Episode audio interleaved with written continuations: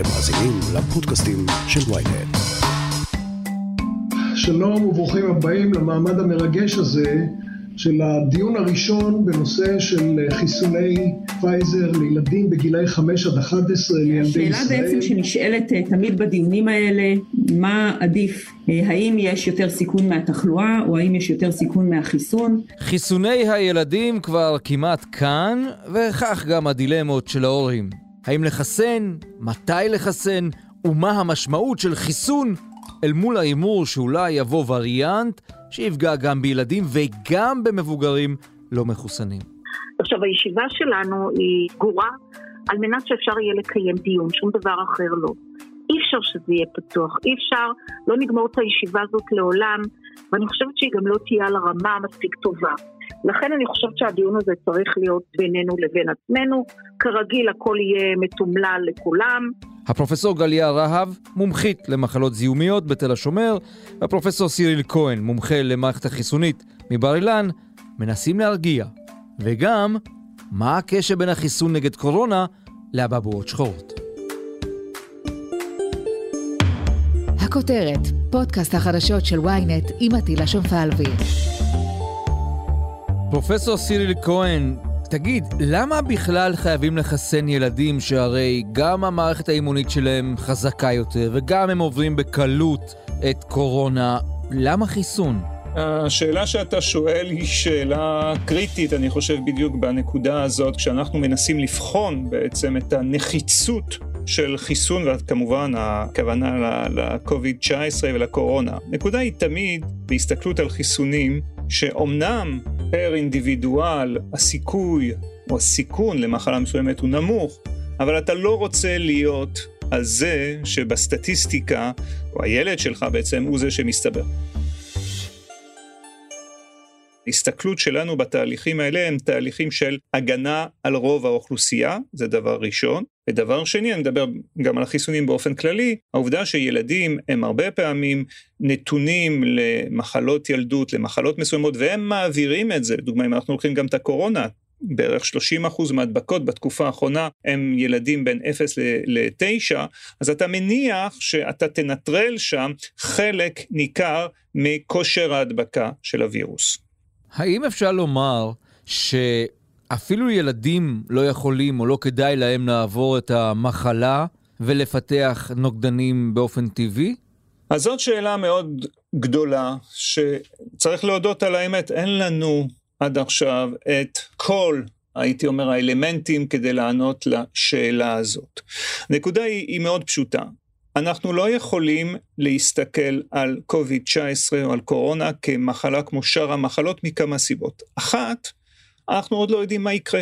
אנחנו לא יודעים מה יקרה בטווח הארוך, וזה דבר שבהחלט מטריד אותנו וצריך באמת להיות על השולחן. אנחנו מכירים וירוסים אחרים, שגורמים לבעיות גם שנים לאחר המחלה, כביכול גם אם היא לא הייתה קשה, אנחנו יכולים לדבר לדוגמה על מחלה כמו חצבת, ותופעה שנקראת SSPE שמופיעה בין 5 ל-10 שנים אחרי שילד חלה בחצבת, והדבר הזה גורם לבעיה נוירולוגית כבדת משקל. שוב, תופעה מאוד מאוד נדירה, רוב הילדים יעברו את החצבת בלי בעיה, ובכלל עם החיסון אנחנו שכחנו מהדברים האלה. אנחנו מכירים גם, לדוגמה, את התופעה של השלווקת החוגרת, שהיא מופיעה אחרי 30 ו-40 שנה, אז לכן קשה מאוד להתייחס. אמנם הווירוס הזה אולי פחות מטריד אותנו, כי זה וירוס שלא נכנס לתוך ה-DNA שלנו, אבל עדיין היום, כשאנחנו מסתכלים על התופעות לוואי מהמחלה, או התופעות של המחלה, אנחנו כבר יכולים לדבר על מספר בעיות. לדוגמה, אחת, היו ילדים שחלו בצורה קשה בארץ, שוב אני מזכיר זה מאוד נדיר, אבל היו לנו מאות אשפוזים של ילדים גם במחלקות טיפול נמרץ. יש גם את התופעה של הלונג קוביד. התופעה של הלונג קוביד היא תופעה שהיא מטרידה, כי היא פוקדת אמנם אחוז קטן של הילדים, גם כאן, שניים חמישה אחוז, תלוי איפה מסתכלים, אבל לא צריך להסתכל אך ורק על מוות או סיבוכים קשים מקורונה, אלא גם צריך להסתכל על, הייתי אומר, אה, חיי שגרה נורמליים. גם ילד שמאבד את חוש הטעם והריח במשך שנה, ויש דיווחים על הנושא הזה, זה, זה יכול להיחשב כמשהו בעייתי, במיוחד אם אתה מעריך שיש לך חיסון שיכול למנוע את זה, וזה נחזור על זה. ויש גם כמובן אחת התופעות שהכי מטרידה אותנו זה תופעת ה PIMS, אותה דלקת רב מערכתית שפוקדת ילדים גם אם הם יהיו אסימפטומטיים בערך בין שבועיים לשישה שבועות אחרי שהם נדבקו בקורונה. אנחנו שוב ראינו בארץ לצערנו מקרים של PIMS אה, די קשים שגרמו לאשפוזים ואף למוות של ילד. אז הדבר הזה הוא מבחינתנו שוב דבר שצריך לקחת בחשבון במאזן הכולל של הסיכון בחיסון במחאות והסיכון מהמחלה. אנחנו למדנו את הלקח. לכן לא צריך להמציא את הגלגל מחדש. ילדים בני 5 עד 11 הם האוכלוסייה העלילה הבאה, שאם יהיה וריאנט מוצלח, הוא יהיה זה שמדביק את האוכלוסייה הזאת. פרופסור כהן, המערכת החיסונית של ילדים שונה משל המבוגרים. איך החיסון עשוי להשפיע על ילדים? תראה, אני אגיד לך, כשאנחנו מסתכלים על הניסוי שפייזר עשו בילדים, בערך 3,000 ילדים קיבלו את החיסון, 1,500 היו בפלצבו, וגם אז, דרך אגב, זה אחרי שה-FDA ביקש להרחיב את המחקר, רוב התופעות לוואי שראינו הן תופעות לוואי שדומות למה שראינו אצל מבוגרים, אפילו פחות. אם אה, משווים אה, מבחינת התופעות לוואי הקצר מועד שאנחנו מכירים, כמו חום, כמו כאב בשריר וכן הלאה, לכן אנחנו לא מצפים שמבחינת התופעות האלה נראה איזשהו הבדל מהותי אה, כאשר החיסון הזה יעבור לכלל האוכלוסייה כמו שזה נעשה עכשיו בארצות הברית ואולי יעשה אה, בישראל. מצד שני צריך להגיד את האמת, התופעות היותר נדירות וכאן באמת אה, אי אפשר להגיד שיש איזו ציפייה שיהיה משהו מאוד מאוד מאוד שונה אצל ילדים מאשר מה שראינו אצל מבוגרים חוץ מדבר אחד שאני אגע בו שזה המיוקרדייטיס. באופן כללי, כשעוברים לאוכלוסייה שהיא קצת יותר גדולה, אז אתה יכול לגלות את התופעות שהן יותר נדירות של 1 ל-6,000, 1 ל-10,000, או אלרגיות כמו 1 ל-100,000 וכן הלאה. מראש אנחנו לא מצפים, כפי שאמרתי, לתופעות שונות, חוץ מהמיוקרדייטיס, כלומר דלקת שריר הלב, שזה הטריד גם את, ה- את הפאנל של ה-FDA וגם רופאים ומומחים בארץ.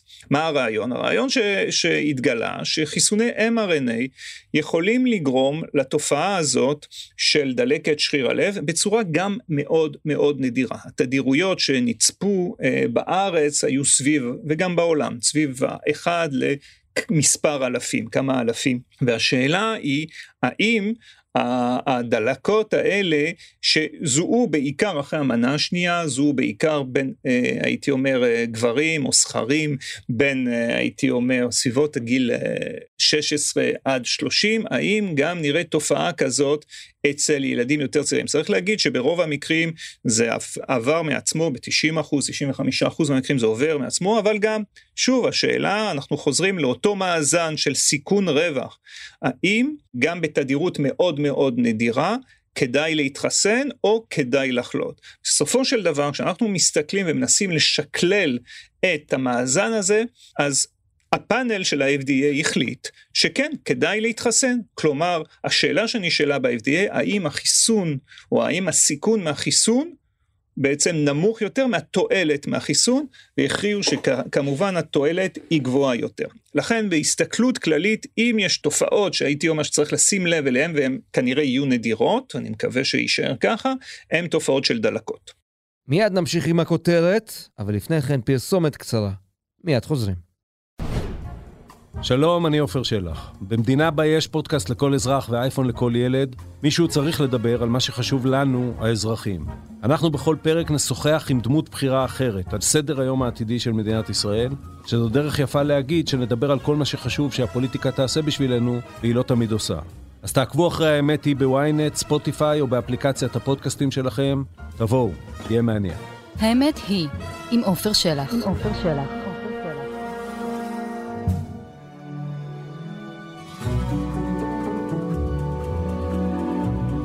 ערב טוב, שמי ראיה ליבוביץ' ואני באתי לומר כאן הערב שאין תועלת משמעותית בחיסון ילדים, לא לאוכלוסיית הילדים ולא לציבור הכללי ואני מתנגדת לאישור החיסון בגילאי 5 עד 12. השקף הבא בבקשה. דובר כבר ש... הפרופסור גליה רהב, בואי נהיה רגע רציניים. האומנם באמת חייבים לחסן את הילדים שלנו? באמת צריך לקחת אותם ולתת להם את ה-mRNA הזה עכשיו כאשר התחלואה בישראל היא כמעט אפסית? לחסן ילדים מכמה סיבות. דבר ראשון, בואו נתחיל עם הדבר שהכי מטריד כמובן, או הכי ישיר, והקטע באמת, מה מחלת הקורונה עושה ישירות לילדים. עכשיו, נכון, אחת הטענות שכאילו בילדים זה מחלה קלה ולא צריך לחסן. עכשיו נכון שבילדים המחלה הרבה יותר קלה ממבוגרים, אבל עדיין יש לנו מכל המאומתים אחוז של בערך 0.3, 0.5 באמת מאושפזים, ומסך המאושפזים לפחות 8% יכולים אה, קשה, ו-10% יכולים שמפתחים את הפימס, שזה התסמונת הרב-מערכתית, ואני מוכרחה להגיד שהאחוז הזה הולך ועולה ככל שעוברים החודשים. אז נכון, זה לא הרבה, אבל זה בהחלט uh, מספיק, ורק בשביל לסבר את האוזן על מחלות אחרות, בכלל לא חושבים פעמיים, סתם, אני, נגיד, תיקחו לדוגמה אבבות רוח. אז אבבות רוח, כמה נפטרו בשנה? 16, שזה די הרבה. הפטיטיס A, צהבת A, שלושה נפטרו, ובקוביד, ילדים, אני מדברת על רק ילדים מגיל 5 עד 11, 66 נפטרו. ותראה זה, אה, מה, מה עושים על זה. זאת אומרת, בקוביד-19, למרות שזו מחלה פחות שכיחה בילדים, או גורמת לא פחות שכיחה, גורמת לתחלואה יותר קלה בילדים, עדיין מקרי המוות גדולים בצורה משמעותית ממחלות אחרות שמחסנים אותן בצורה רוטינית. דבר שני, תופעות לטווח ארוך. מדברים כל הזמן על תופעות לטווח ארוך של חיסון, שזה דרך אגב דבר שאנחנו בכלל לא מכירים אותו, כן? אבל כאן, בקורונה, אה, תופעות לטווח ארוך בטח שעלולות להיות ויש. אז יש לנו את הלונג קורונה, שזה מופיע בערך בעשרה אחוז מהילדים, עם ירידה קוגניטיבית, עייפות, חוסר תפקוד. יש לנו את ההשפעות לטווח ארוך של קורונה, שאנחנו אפילו עוד לא יודעים מה זה יעשה בכלל, שינויים במוח, שינויים בלב. אנחנו יודעים דרך אגב ש-13% מהאנשים שהיה להם קורונה מפתחים בעיות בלב. אז זה גם דבר שאיכשהו מתעלמים ממנו. עכשיו, מבחינת ההשפעות הלא ישירות, אז אין מה להגיד שאובדן ימי לימוד וחיים חברתיים וחיים נורמליים זה משהו קריטי, שמשפיע לא רק על בוא נגיד ירידה בחינוך, ירידה אולי לטווח ארוך בכלכלה, כי לא לומדים, רמת הלימודים יורדת, שלא לדבר על בידוד חברתי, השמנה, דיכאונות וכולי. ומספר ימי הלימודים שהלכו לאיבוד וימי בידוד הם פשוט אה, מטורפים. אתה יודע, לפני כמה זמן שאלו במקרה את, את הנכדה שלי בת חמש, למה את רוצה להתחסן לקורונה? אז היא אמרה, אני לא רוצה להיות בבידוד, בצורה כזאת אוטומטית. את אמרת, פרופסור, באולפן ynet, שכל עוד הילדים לא מחוסנים, המבוגרים נמצאים בסיכון. את יכולה להסביר? תראה, מה שקורה זה ברור שככל שאוכלוסייה פחות מחוסנת, הסיכון לחדירה של וריאנטים, הסיכון לחדירה של מוטציות הולכת ועולה. עכשיו, הילדים זה, בוא נגיד, הרבה, כאילו, זה נתח לא, לא קטן מהאוכלוסייה במדינת ישראל. אז אם הם לא מחוסנים, הם יכולים להידבק בכל מיני וריאנטים אולי בהמשך, שכן המבוגרים לא יהיו כל כך מחוסנים אליהם. הם כן יכולים להעביר. דבר שני, אנחנו יודעים שהחסינות הולכת ויורדת, אני לא יודעת מה יהיה אחרי החיסון השלישי, אם החסינות יורדת, לא יורדת, עוד אין לנו נתונים על זה, אבל אם ילדים כן עכשיו חולים, הם כן עלולים להדביק שוב אנשים, אנשים מבוגרים, שבוא נגיד החסינות שלהם אולי מתחילה לרדת. אנחנו רוצים להגיע לחסינות עדר, ובנוכחות זן כל כך מדבק כמו זן הדלתא, אחוז גדול של האוכלוסייה צריכה להיות באמת מחוסנת. ובלי ילדים, בלי חיסון ילדים, לא נגיע לזה. עכשיו מצד שני יש לנו את החיסון, והחיסון אנחנו יודעים שבעולם קיבלו כבר יותר משבעה ביליון מנות חיסון. תופעות הלוואי הן סך הכל באמת נמוכות, התופעת הלוואי היחידה שאולי באמת קצת אה, מפחידה אותנו זה הקטע של אה, דלקת שריר הלב, המיוקרדיטיס. ואם לוקחים את כל הנתונים של מיוקרדיטיס ונשווה את זה חיסון לעומת מחלה, אז מי שעבר קורונה, הסיכון של מי שהיה לו מחלת קורונה, וכאן הסיכון זה לכל גיל, לכל הגילאים, הסיכון לפתח באמת מיוקרדיטיס זה בערך 11 וחצי מקרים ל-100 אלף אנשים שחלו בקורונה. לעומת זאת, אם מישהו יתחסן, הסיכון הוא באמת בגברים רק, בגילאי 16 עד 34. והסיכון זה 8.6 ל-100 אלף שהתחסנו. אז מה להגיד שהסיכון ממחלה למיוקרדיטיס הוא גבוה בצורה משמעותית לעומת באמת הסיכון לחיסון. אנחנו אחרי הגל השלישי, אנחנו מאוד מאוד היינו מרוצים, ולא מיהרנו גם לחסן את הנערים, כי לא הייתה הרבה תחלואה. כשהגיע הווריאנט הדלתא, שהוא בדיוק מסוג הווריאנטים שהזכרתי. יש כאלה שיגידו לך, פרופסור, ובכן, אם החיסונים האלה כל כך בטוחים, לא היו מחכים עם זה שנה שלמה. למה חיכו? תראה, קודם כל, אמ, חיכו, חיכו באמת לחיסון של חברת פייזר, אתה יכול לבוא ולהגיד, אוקיי, אבל הנה, גם בבוסטר לא חיכינו, נתנו את הבוסטר לפני ה-FDA. אז אני אגיד לך שפשוט המצב היה אחרת, היה שונה. מה המצב היה שונה? היה שהייתה, היו עשרת אלפים אנשים נדבקים ליום. המחלקות שלנו היו מלאות מאפס מקום. לא היה מקום בטיפולים נמרצים, היו חייבים לעשות משהו. המצב עם ילדים הוא לא ככה, כן? זה לא שזה SOS היום צריך היה להחליט, לא. אז כשאין, כאילו, זה בגדול צריך להחליט, אבל אין כאן משהו אמרג'נסי כמו שהיה לנו עם ההחלטה של הבוקר. ולכן אמרנו, אוקיי, זה לא SOS, ובמגפות אין מה להגיד, צריך לעשות לפעמים החלטות SOS. אז בואו נראה שבאמת ה-FDA יאשר את זה, נראה תוצאות ראשוניות, ואז נחליט ו- ונדון על זה.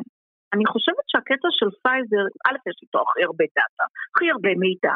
לנו יש הכי הרבה ניסיון בארץ איתו. סך הכל אין מה להגיד שהחיסוני messenger RNA הם מאוד יעילים באמת בהרבה יותר מכל החיסונים האחרים שעד עכשיו נבדקו. אז כמובן שאנחנו רוצים messenger RNA. עכשיו השאלה אם מודרנה או פייזר, אז קודם כל פייזר עושה את החיסון בילדים הרבה יותר מוקדם, אז זה קיבל אישור יותר, כאילו מודרנה עדיין אה, אין אישור איתו עם ילדים, עדיין אין, אה, הוא עוד, לא, עוד לא בשלבים האלה, וחוץ מזה שבארץ מאוד, כאילו, אני חושבת שאנחנו מהווים מעבדה לכל העולם, וזה נורא חשוב, כי אנחנו כמובן נהנים מהמעבדה הזאת. זה נכון שמאיתנו כולם לומדים, כולם לומדים ממה שישראל עשתה. ואני חושבת שאנחנו למדנו באמת חודשיים לפני כולם. ואני חושבת, תראה, אם חס וחלילה הדבר הזה היה עולה ב... בתופעות לוואי, בתופעות לא תקינות, ברור שמשרד הבריאות מיד היה מפסיק את זה. וקרו כאלה דברים שניסו דברים בעולם והפסיקו, אבל התוצאות הן מדהימות. עכשיו, לחכות, כי כרגע יש ירידה בתחלואה, אני לא חושבת שזה נכון, כי אם אנחנו נתחיל לחסן ברגע שהתחלואה תעלה, זה כבר יהיה מאוחר מדי. ככה זה במגפות. תוך כמה זמן את uh, מעריכה שרוב הילדים במדינת ישראל יחוסנו? זו שאלה קשה. אני כן מאמינה, תראה, לפי השאלונים שהעבירו, לפחות 40 אחוז מההורים כן רצו לחסן את הילדים שלהם. אני חושבת שאולי זה קצת ייקח זמן, אולי הורים ירצו לראות מה היו באמת התוצאות והשהכל בסדר, אבל אני מעריכה שלאט לאט באמת, אה, אני לא יודעת אם לאט לאט, אולי זה יהיה מהר יותר, כן יתחסנו יותר ויותר ילדים. ותראה, אני רואה במבוגרים שבערך, בוא נגיד 10-15 אה, אחוז, אולי קצת יותר לא מחוסנים, המספר הזה בטוח יהיה גם בילדים, אם לא יותר. אני מניח שתהיה לך עבודה לא, לא פשוטה בתקופה הקרובה, כי את תצטרכי לשכנע המון הורים להתחסן, או לחסן בעצם. איך תעשי את זה? אני עדיין לא יודעת בדיוק איך זה יעשה. אני מניחה שלא יעשה לחץ גדול מדי, אבל אני חושבת שההסברה היא נורא חשובה, כמו שאני מדברת עכשיו על הנתונים. הנתונים האמיתיים הם מאוד מאוד, מאוד חשוב להגיד אותם. ואני חושבת שזה הדבר החשוב. אני לא, אין כאן שום לחץ, צריך הסברה נכונה ואמינה, זה מה שצריך להיות. אלה שמפחדים, אז אני חושבת שהסברה נכונה ונתונים נכונים מאוד יכולים לעזור להם. אה, כמו שנתתי עכשיו את הנתונים. אני יכולה להגיד לך שנגיד גם בקרב מבוגרים, שזה למעשה אותו דבר, אנשים שמגיעים ונמצאים במצב קשה, הם מה זה בוכים שהם לא התחסנו? בוכים, איך היינו טיפשים? איך שמענו להסברה לא נכונה? איך שמענו לכל מיני מתנגדי חיסונים? כן, אני חושבת שבאמת ההסברה הנכונה היא מאוד חשובה. הפרופסור גליה רהב, תודה. תודה, תודה.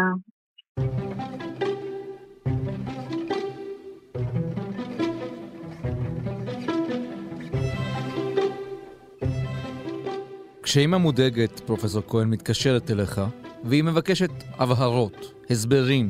מה אתה אומר לה? איך אתה מרגיע אותה? קודם כל, וזה כולם צריכים להבין את זה, גם מי שבעד החיסון, גם מי שנגד החיסון, גם מי שמתלבט, אני חושב שכולנו רוצים את הטוב ביותר עבור הילדים שלנו. וזה, לכן זה טבעי לשאול שאלות, זה אפילו מומלץ לשאול שאלות. אני חושב שפה יש גם עניין, מה אני עושה? כלומר, האם הפעילות המעשית של לחסן ילד היא בעצם, אני חושב שהיא היא, היא גורמת לכך שאולי סיכנתי את הילד.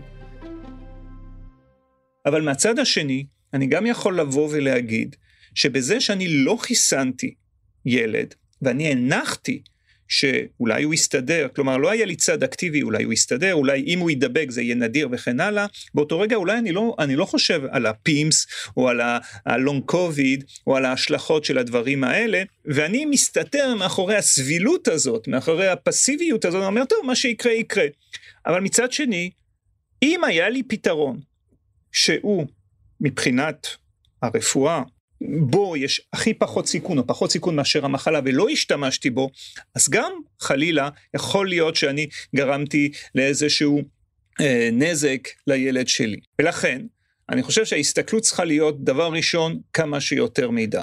דבר שני, להבין אם באמת כרגע אנחנו במצב של חירום בארץ או לא. כרגע ההדבקות הן יחסית נמוכות. דבר שלישי, להבין שטובי המומחים יושבים וישבו על הנושא הזה ועוקבים אחרי החיסון וכמובן נתנו אה, אישור חירום אה, הייתי אומר בארצות הברית ונראה מה, מה יוחלט בארץ. בסופו של דבר גם המומחים האלה הם רואים לנגד עיניהם את טובת הילדים, ההורי, המומחים האלה גם הם הורים בעצמם, ולכן אני חושב שבסופו של דבר, גם אם יש היסוסים צריך לחפש מידע, וצריך להבין שלא משנה איזו החלטה תילקח, ההחלטה הזאת יהיו לה השלכות. כלומר, גם אם אני מחליט לחסן את הילד שלי, וגם אם אני מחליט שלא לחסן את הילד שלי, לצערנו היינו מסתדרים בלי חיסונים ובלי קורונה, אבל אתה ואני מבינים שזה כבר פסה וכבר שנתיים שאנחנו בסרט הזה.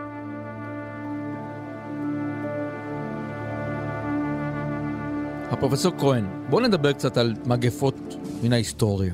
אבעבועות שחורות וכל מיני דברים נעימים שכאלה. מה קרה אז כשלא חיסנו או לא היו חיסונים? תראה, אני חושב שהיום אנחנו שכחנו מה המשמעות של אותן מחלות, מחלות ילדות. גם הקשות יותר וגם הקשות פחות. קשות uh, פחות, אתה יודע, זה חצבת, למרות שהיא עדיין uh, מסתובבת, uh, לצערנו, או שעלת וכן הלאה. אבל גם את הקשות יותר, כמו לדוגמה פוליו, שיתוק ילדים, וגם אבעבועות שחורות.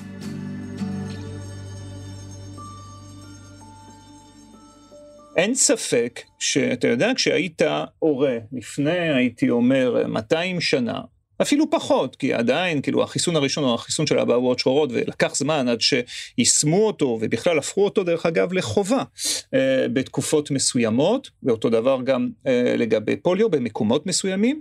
אתה יודע, לדעת שהסיכון אם הילד שלך נדבק באבעבועות שחורות היה בהרבה מקרים, אחד לשלוש לצאת מזה, היה משהו שהיום אנחנו לא יכולים לדמיין. סיכון של פוליו, שהילד שלך באחוז או שני אחוז יישאר נכה לצמיתות, הוא דבר שגם היום אנחנו אה, שכחנו איך זה נראה. יש עדיין מדינות שמתמודדות עם פוליו וחצבת ו- וכן הלאה, 600 אלף אנשים נדבקים בחצבת כל שנה. אנחנו שכחנו, אנחנו התרגלנו לחיים הטובים, אנחנו התרגלנו גם לזה שיש לנו מים זורמים בברז וחשמל בדירה, אבל גם לזה שהחיסונים שהיו בעצם חוד החנית של הרפואה המודרנית, הצילו המון ילדים. ולכן, אני חושב שבהסתכלות הזאת, אה, אה, אין ספק שהיום אנחנו צריכים להסתכל על החיסונים כאמצעי, אתה יודע, אנשים מסתכלים על זה כסטטיסטיקה, בסדר, אחד לכך, אחד לכך, אחד לזה, אבל כשאתה, כפי שאמרנו, אתה זה שנפגע, אז בשבילך או בשביל הילד שלך, אתה בעצם חושב על כך שיכולת לעשות משהו ולא עשית אותו. אז ברור שמצד אחד, אני חוזר לחיסון גם של הקורונה, אסור לנו להכריח הורים לחסן את הילדים שלהם, מצד שני צריך לספק להם את כל המידע כדי שהם יוכלו להגיע להחלטה שהם יסכימו אליה ויבינו שכמובן כך או כך זה לטובת הילדים שלהם. פרופסור סירי כהן, תודה רבה. תודה רבה. עד כאן הכותרת להפעם. אתם מוזמנים לעקוב אחרינו בוויינט, בספוטיפיי או בכל אפליקציות הפודקאסטים באשר הן. דרגו אותנו באפל פודקאסט ושילחו את הפרק לחבר שעדיין לא שמע את הכותרת של היום. עורך הפודקאסטים הוא רון טוביה, על ההפקה גיא סלם, על הסאונד ניסו עזרן. סיון חילאי, גם היא חברה בצוות הכותרת. אני עטילה שומפלבי, מחר נהיה כאן שוב עם פרק נוסף.